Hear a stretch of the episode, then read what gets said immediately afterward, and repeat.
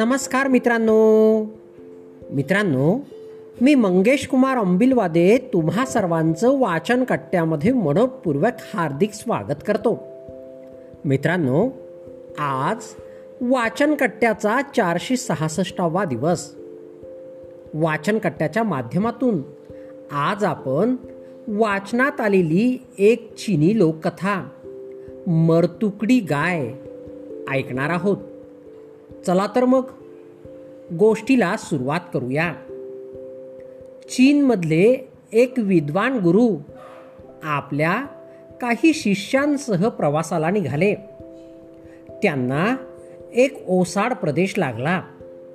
त्या प्रदेशात पाण्याचे दुर्भिक्ष होते, तर गवताचे एक पान पण दिसत नव्हते.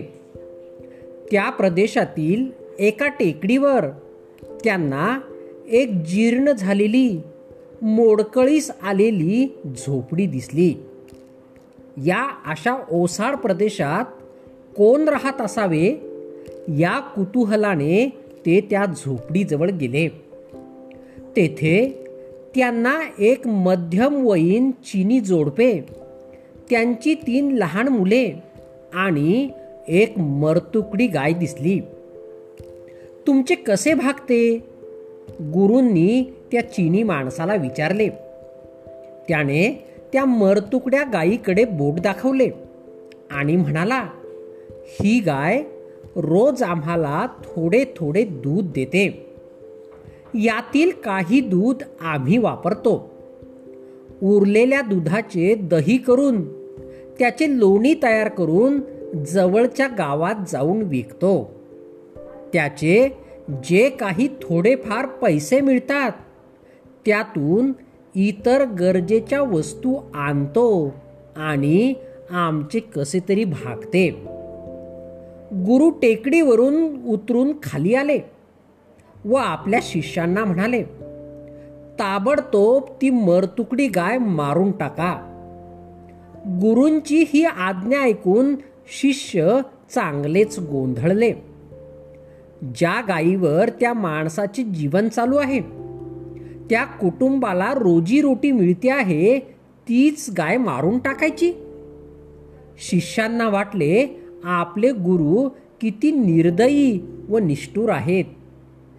कोणताही शिष्य गाय मारायला तयार होईना. शेवटी हे काम गुरूंनी स्वतःच करायचे ठरवले. बोला, माझ्याबरोबर कोण येणार आहे? त्यांनी शिष्यांना विचारले. कसा बसा एक शिष्य तयार झाला. त्या रात्री गुरु त्या शिष्याला टेकडीवर घेऊन गेले.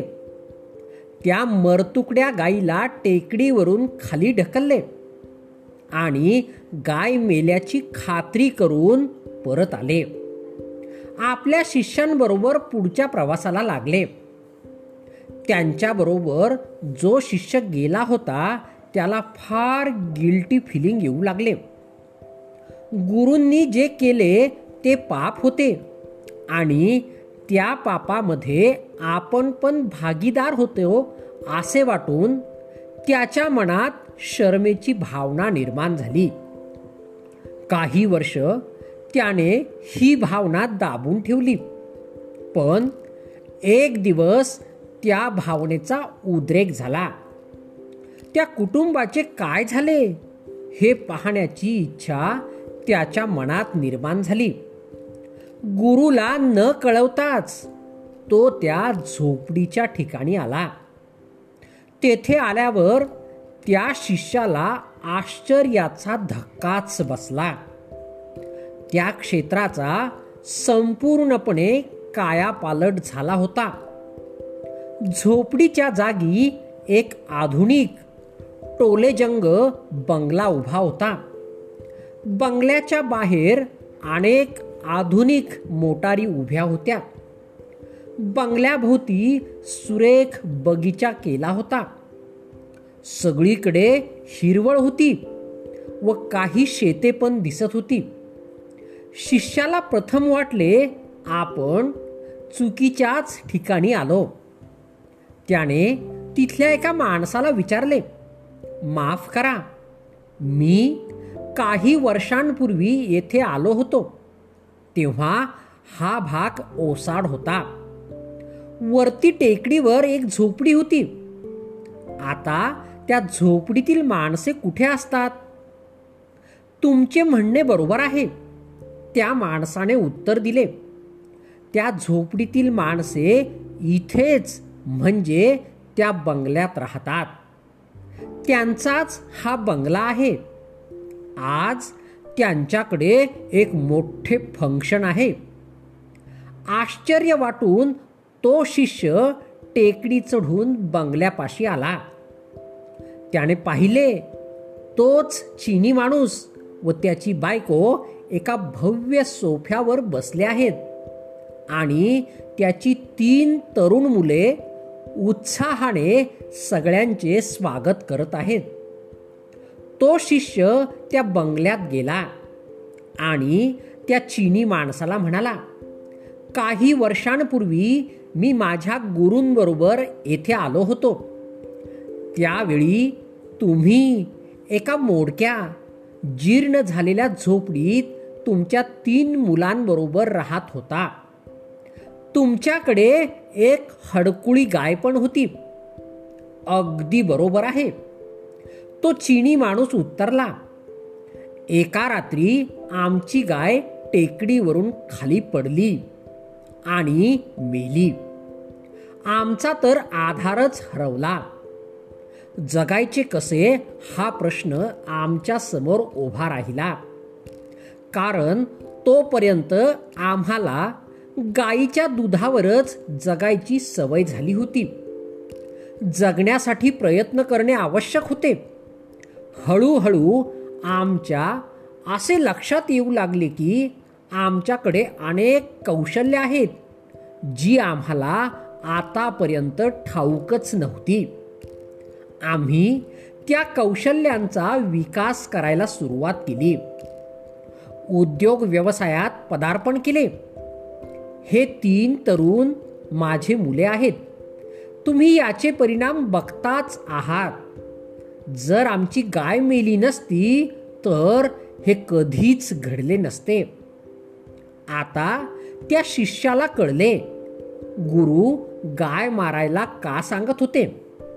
त्याला आपल्या गुरूंच्या दूरदृष्टीचे कौतुक वाटले आणि गुरूंविषयीचा आदर कित्येक पटीने वाढला.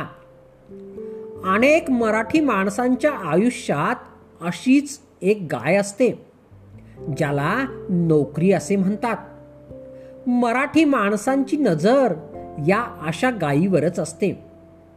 या गायीचे जे दूध मिळते, ज्याला आपण पगार म्हणतो, त्यावरच भागवण्याची सवय लागते. कुणाच्या नशिबात धष्टपुष्ट गाय येते तर काहींना किरकोळ गाय मिळते, तर काहींच्या नशिबात अशी गायच नसते. मराठी माणसाचे सगळे कर्तृत्व त्याच्या नोकरीवर व नोकरीच्या प्रगतीवर ठरत असते. ज्याला उत्तम नोकरी मिळते तो जास्त कर्तृत्ववान, ज्याला बरी नोकरी मिळते तो कमी कर्तृत्ववान, व ज्याला नोकरीच मिळत नाही त्याला कंडम समजण्यात येते. मराठी माणसाची प्रगती ही त्याच्या नोकरीच्या प्रगतीवर ठरत असते.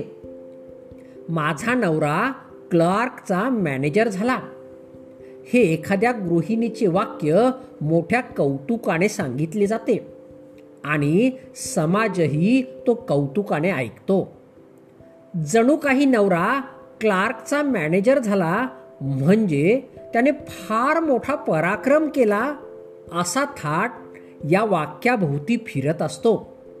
पण किती झाले तरी नोकरी म्हणजे एक मरतुकडी गायच असते, कारण ही गाय पुरेसे दूध कधीच देत नसते. अशीच आणखी एक गाय असते, ज्याला जर्सी गाय म्हणतात. ही गाय भरपूर दूध देत असते, पण ही गाय नोकरीवाल्यांच्या नशिबी नसते, तर फक्त उद्योग धंदा व्यवसाय करणाऱ्या माणसांच्या नशिबी असते. पण मराठी समाजात या गायीला कुणीही फारसे महत्त्व देत नसते. माझ्या नवऱ्याचा धंदा 1 लाखाचा 1 कोटी रुपये झाला हे एखाद्या गृहिणीचे वाक्य फारशा कौतुकाने बोलले पण जात नाही आणि ऐकले पण जात नाही. माझे वडील बँकेत मॅनेजर आहेत हे वाक्य ज्या अभिमानाने मुलाकडून सांगितले जाते त्याच अभिमानाने माझ्या वडिलांचे स्टेशनरीचे दुकान आहे हे वाक्य कधीच सांगितले जात नाही. लग्न करणाऱ्या मराठी मुलींना तर फक्त नोकरी करणारीच मुले हवी असतात. मामलेदार, कचेरीत शिपायाची किंवा पट्टेवाल्याची नोकरी करणाऱ्या मुलाला हुंड्यासकट मुलगीही मिळते. पण वर्षाला 50 लाख रुपये इन्कम असलेल्या पण धंदा करणाऱ्या मराठी मुलाला लग्नासाठी मुलगी मिळणेही कठीणच जाते. याचा अर्थ अनेकांना जर्सी गायी मिळवण्याची संधी उपलब्ध आहे, पण मराठी माणूस याचा किती फायदा करून घेणार आहे हा मात्र कळीचा मुद्दा आहे. नोकरीच्या मरतुकड्या गायीवर जगायचे का उद्योग व्यवसायाच्या क्षेत्रात शिरून भरपूर दूध देणारी जर्सी गाय मिळवायची की दोन्ही गायी सांभाळायच्या हे ज्याचे त्यानेच ठरवायचे. मित्रांनो, गोष्ट या ठिकाणी संपली. चला तर मग उद्या पुन्हा भेटूया तुमच्या आवडत्या वाचनकट्ट्यात. तोपर्यंत बाय बाय.